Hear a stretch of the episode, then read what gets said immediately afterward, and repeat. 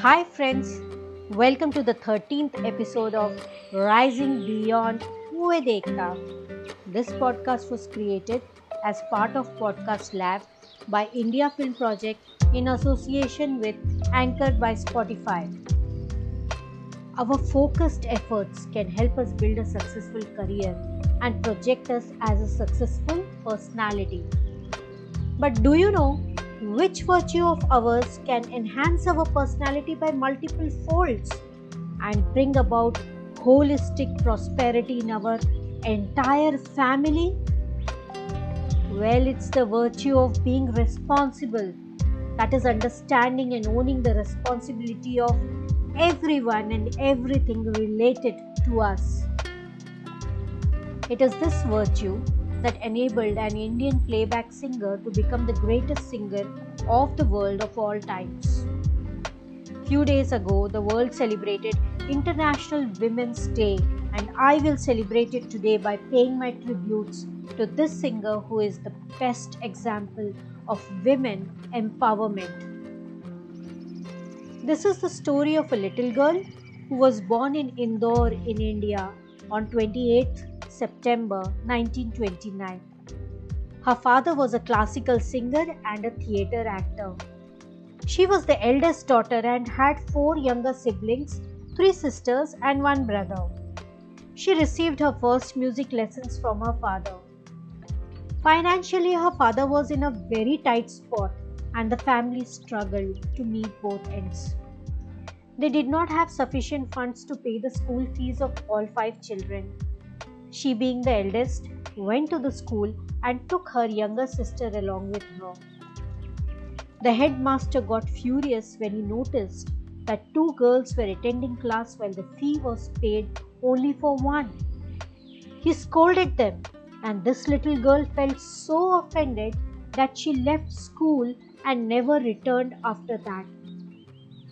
At the age of five, she started to act in her father's musical plays in Marathi language supporting him in his struggle to earn enough money for the family while her siblings went to school. Unfortunately, she lost her dad to heart disease when she was only 13.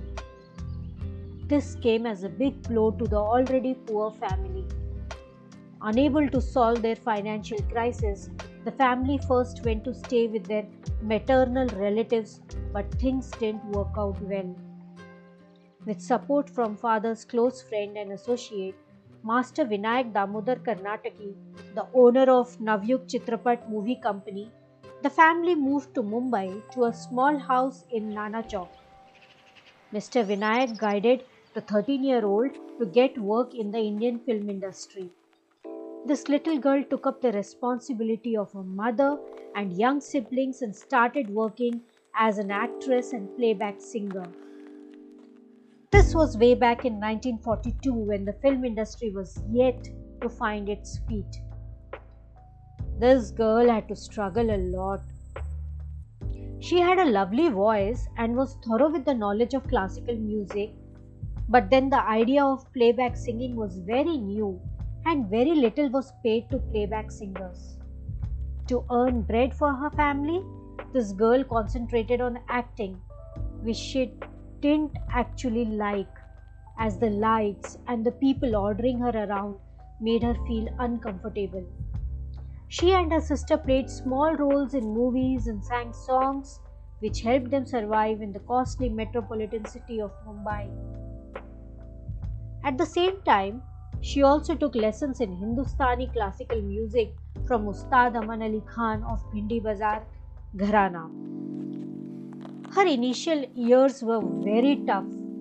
For work, she traveled in the local trains from one studio to another, waited for the filmmakers hungry and thirsty for hours, and ate only after reaching home in the night, since she was so naive that she could not figure out where and how to get food until her uncle showed her the canteen.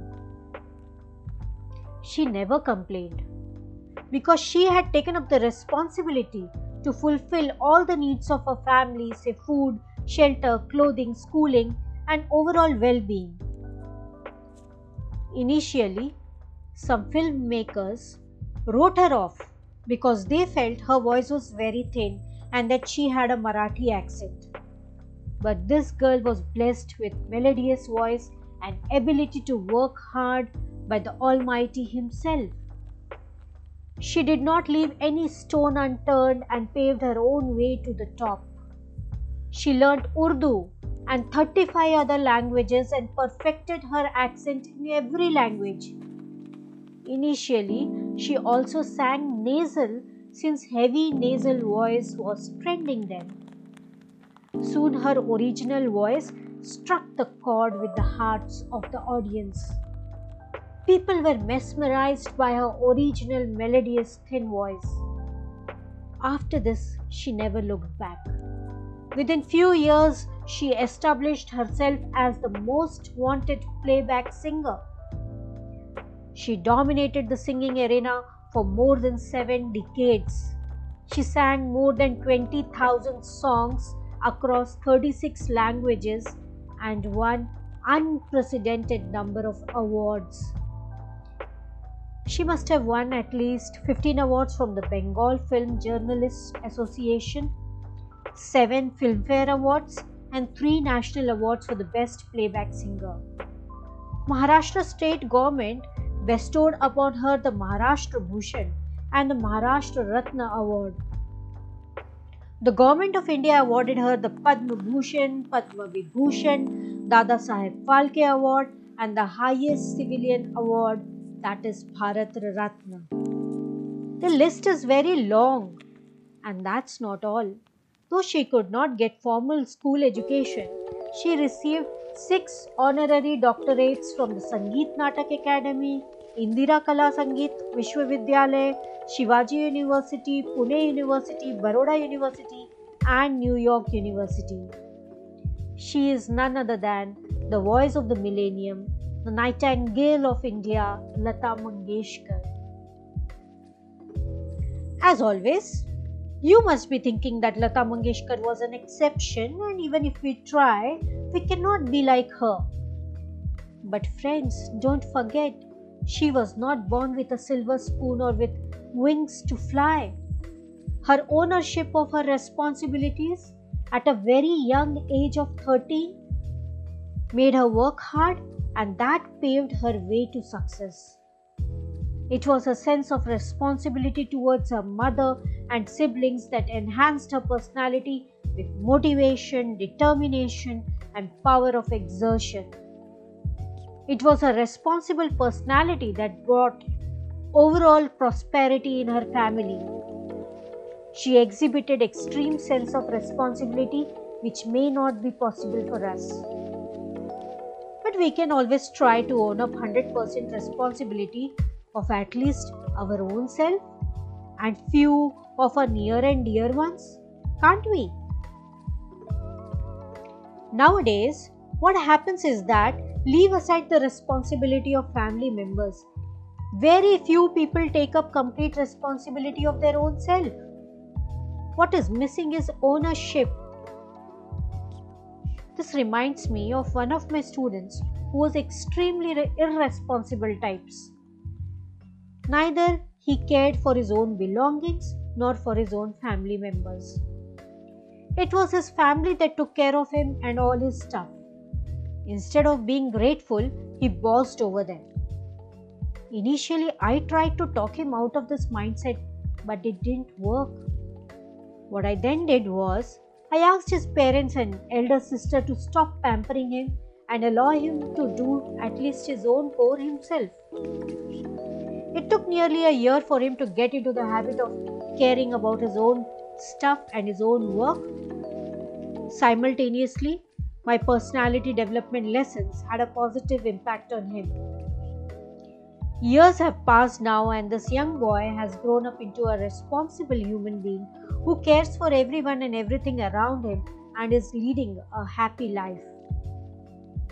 Friends, if you want to enhance your personality by multiple folds and bring about holistic prosperity in your family, then imbibe the virtue of being responsible understand and own the responsibility of everyone and everything related to you. And that will drive you to apply immense efforts and you will achieve success not just for yourself but also for your near and dear ones as well. So, in our quest to enhance our personality, let's apply the 13th lesson become responsible and rise beyond our irresponsible behavior. I hope you found this episode inspiring and worthwhile. If you did, then do follow my podcast and share it with your family and friends. See you soon with more insights, stories, and suggestions to help you break the boundaries and rise beyond them.